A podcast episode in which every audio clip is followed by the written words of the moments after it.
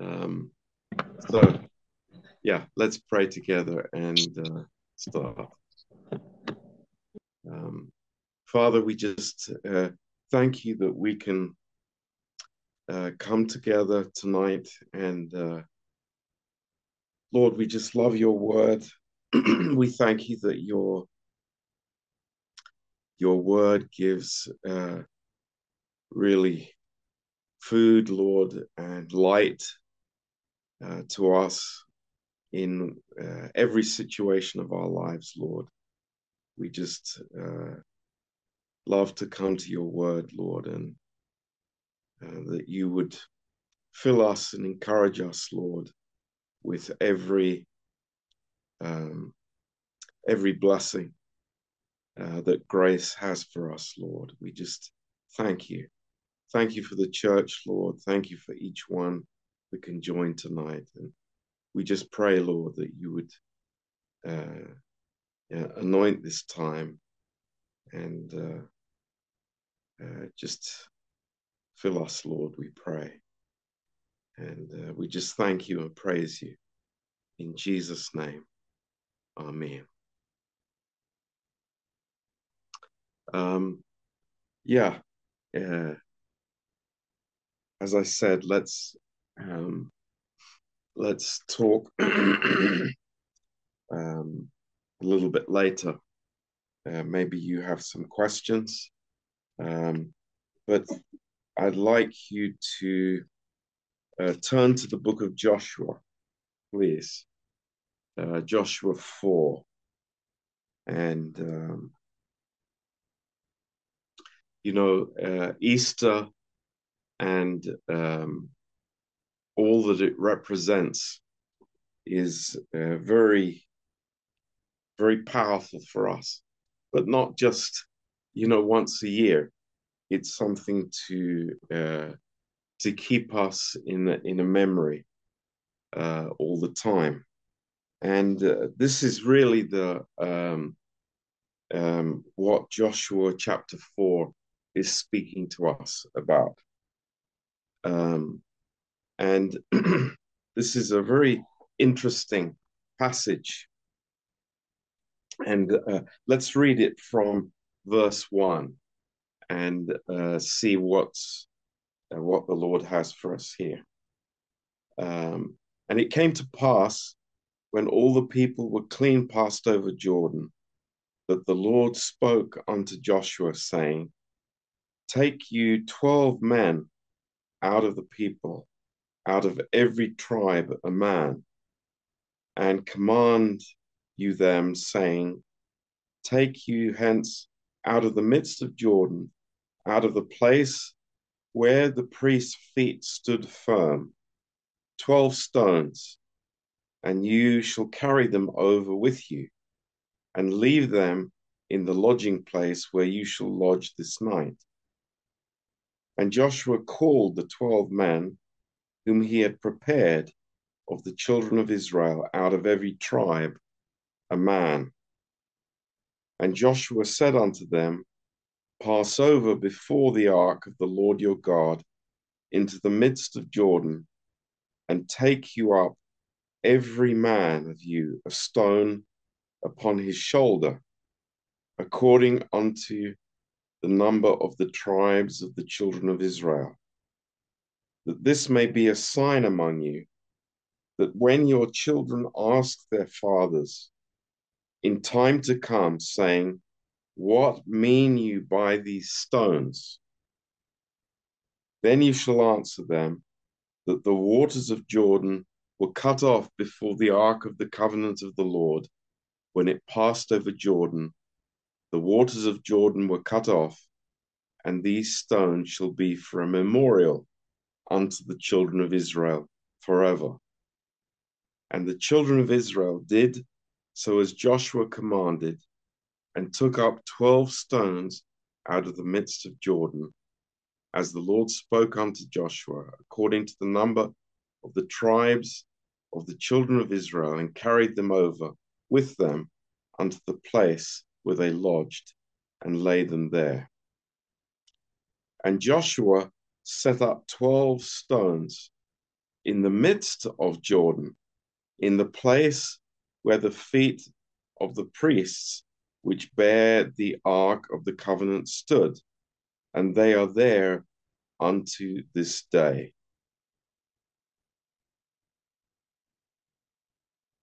So um, this is um, uh, a, a story of twenty-four stones.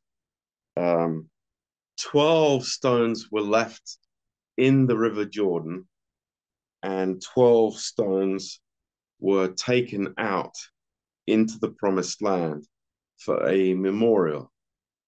Um, and uh, these stones were set up in the place called Gilgal. And um, this has uh, great meaning for us, um, because the Jordan River um, is speaking of, of death. And uh, uh, here we see these two uh, uh, themes, death and resurrection. Uh, the death, the twelve stones in the Jordan River, uh, speak of the fact that we died with Christ. And, you know, that fact uh, remains forever. And uh, nobody can see those stones. They are under the water. Um, but what we can see are those twelve stones in Gil- Gilgal, which will always speak of resurrection to us. So what we see that the children of Israel many times in their history, uh, they come back to Gilgal, and um, they are reminded of what God has done. Um, and uh, this is the same with us, that uh, the fact that we are risen with Christ is uh, something forever in our thinking. Uh, it's who we are, it's what we We live by, and it's a wonderful truth. And th- there are a number of things here that are uh, like details, but important details that correlate so closely with our Christian truth. And uh, first of all, that, you know, the, the, the Ark of the Covenant remained in the Jordan River until all the children of Israel passed over. And the ark is, of course, the presence of God. It, it's the the the uh, the living uh, manifestation of God Himself on the earth, which is the Lord Jesus Christ.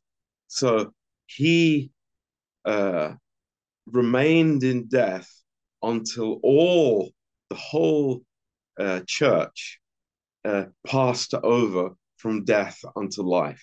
So that's so a wonderful truth.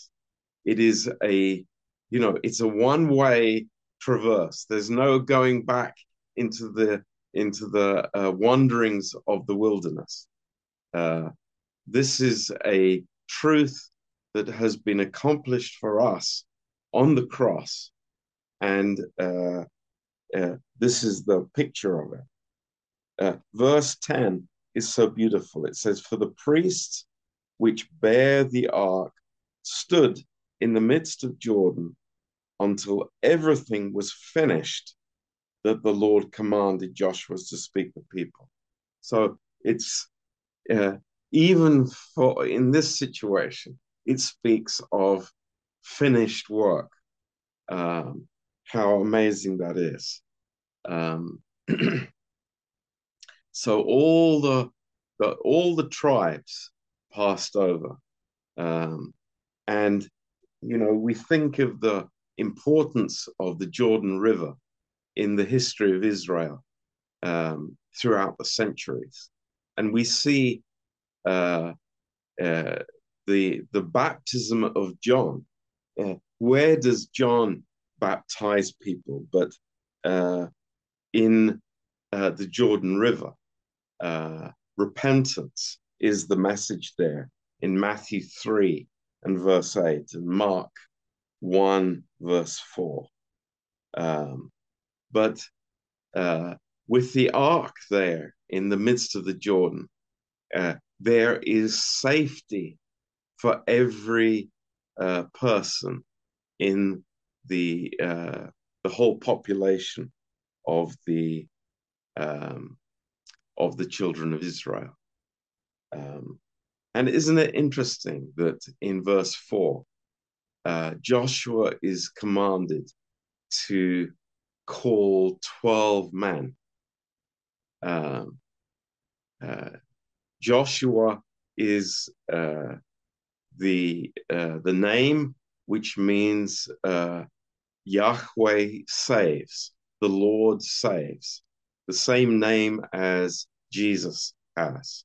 So the picture here could not be stronger.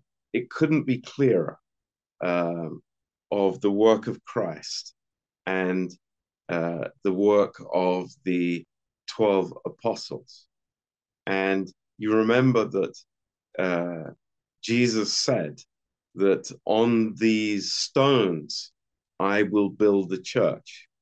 Um, this is... Uh, uh, This is very, very precious. So it's Christ, the rock, and then the uh, the disciples as being stones, like Peter, uh, living stones. So, uh, so beautiful. But uh, I think what I want to uh, emphasize tonight, and for us to consider, is this uh, memorial that was set up uh, to resurrection, uh, to the fact that they were in the promised land and God had uh, taken them over supernaturally from the wilderness to the promised land. Um, and uh, it's, it, it's very, very healthy for the believer. It's, it's so important um, that we would uh, not listen um, to the voice of doubt that comes into our mind, or also, uh, you know, the voice that would condemn us, but to go back and, you know, spiritually to see this, uh, this heap of stones. And it, and it really has meaning for us. And it is, you know, I am living on resurrection ground. There's no question about it. There's no doubt about it. Uh, doesn't matter what the enemy may say, what the accusation is.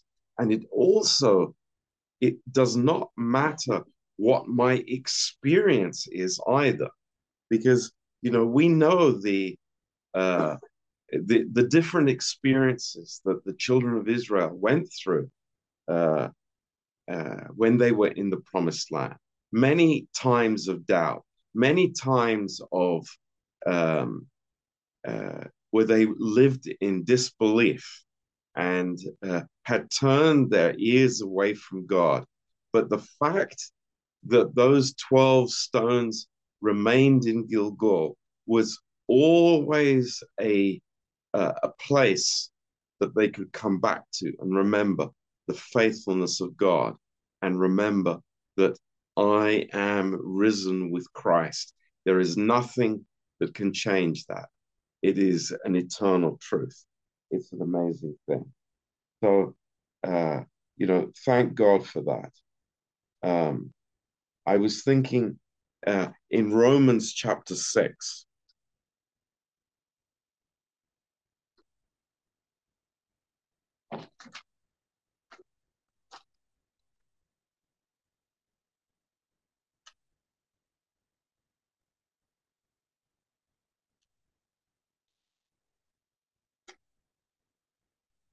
Romans chapter six and um, uh, verse four. Uh, Therefore, we are buried with him by baptism into death. What's that? That's the twelve stones in the river Jordan. That like as Christ was raised up from the dead by the glory of the Father, even so we also should walk in newness of life. For if we have been planted together in the likeness of his death, we shall also in the likeness of his resurrection. So you see that, how what an amazing truth that is. That if those twelve stones are in the Jordan River, then, you know, absolutely it's twelve stones on the resurrection side as well. It's not eleven stones or ten stones. God has brought everyone through that death and into resurrection life. Um, so uh, what an amazing truth that is uh, for us to consider um, tonight. Um, you know, in uh, on on the Easter uh, day when Jesus was going uh, uh, towards Emmaus with the two uh, disciples there, um, and uh, uh, you know, they had not understood this truth. Uh, so many Christians live in in total ignorance of this blessed truth. Uh, you know, many many Christians think, well, uh, you know, I can I can take my stone out of the pile and and you know, drag it through the uh, through the Jordan River and go back to the uh, wandering in the wilderness. No. That's not possible. It's not God's heart to do that. What God has given us, he's given us forever. And it is, uh, you know, a reminder to us um, that that we are, we are in this position. And that's exactly the whole foundation of the book of Romans. It is, you know, to tell us, you know, what has actually been accomplished by this, and and you know what the blessings are of resurrection life. And you know, it's it's reinforced again um, in in Romans eight um, what what the, these promises are here in in the uh, second part of the chapter, um, that, you know, everything that was accomplished by the resurrection of Christ uh, now is available and counted for our sakes.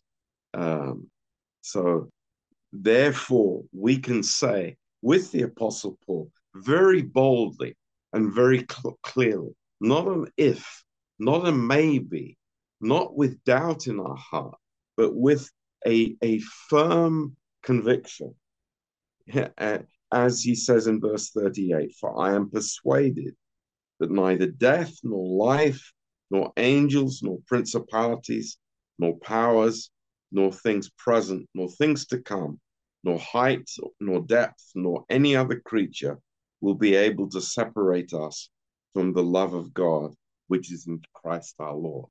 So praise God, we are on resurrection ground tonight. Um, and and nothing can change that. No uh, mistakes that we make, no uh, heart of, of disbelief, but uh, it, it is a fact that has been accomplished for us. And uh, we can rest in that and be thankful for it. Um, so,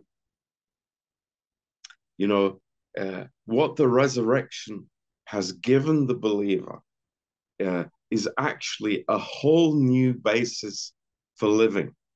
It's a, a completely uh, uh, new uh, uh, how to put it, it's, it's, it's a new frame of reference uh, for the believer. And, you know, the, the sim symbolism here in, in Joshua is very clear. It's like Moses is not allowed to go into the promised land. Why?